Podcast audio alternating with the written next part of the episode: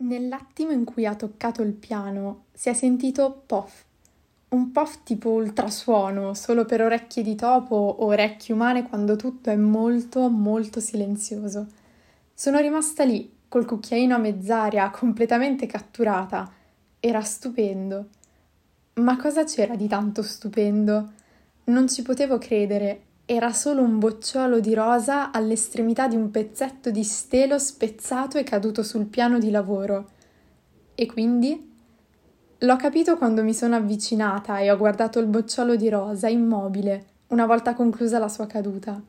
È una roba che ha a che fare col tempo, con lo spazio.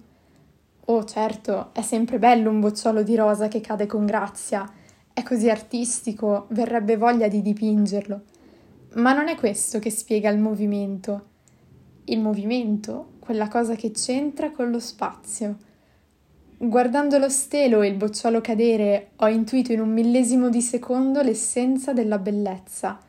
Sì, proprio io, una marmocchia di 12 anni e mezzo, ho avuto questa fortuna inaudita perché stamattina c'erano tutte le condizioni favorevoli. Mente vuota, casa calma, belle rose, caduta di un bocciolo. Ed è per questo che ho pensato a Ronsard, all'inizio senza capire esattamente il perché. È una questione di tempo e di rose. Il bello è ciò che cogliamo mentre sta passando, è l'effimera configurazione delle cose nel momento in cui ne vedi insieme la bellezza e la morte. Ai ai ai, ho pensato, questo significa che è così che dobbiamo vivere? Sempre in equilibrio tra la bellezza e la morte, tra il movimento e la sua scomparsa? Forse essere vivi è proprio questo, andare alla ricerca degli istanti che muoiono.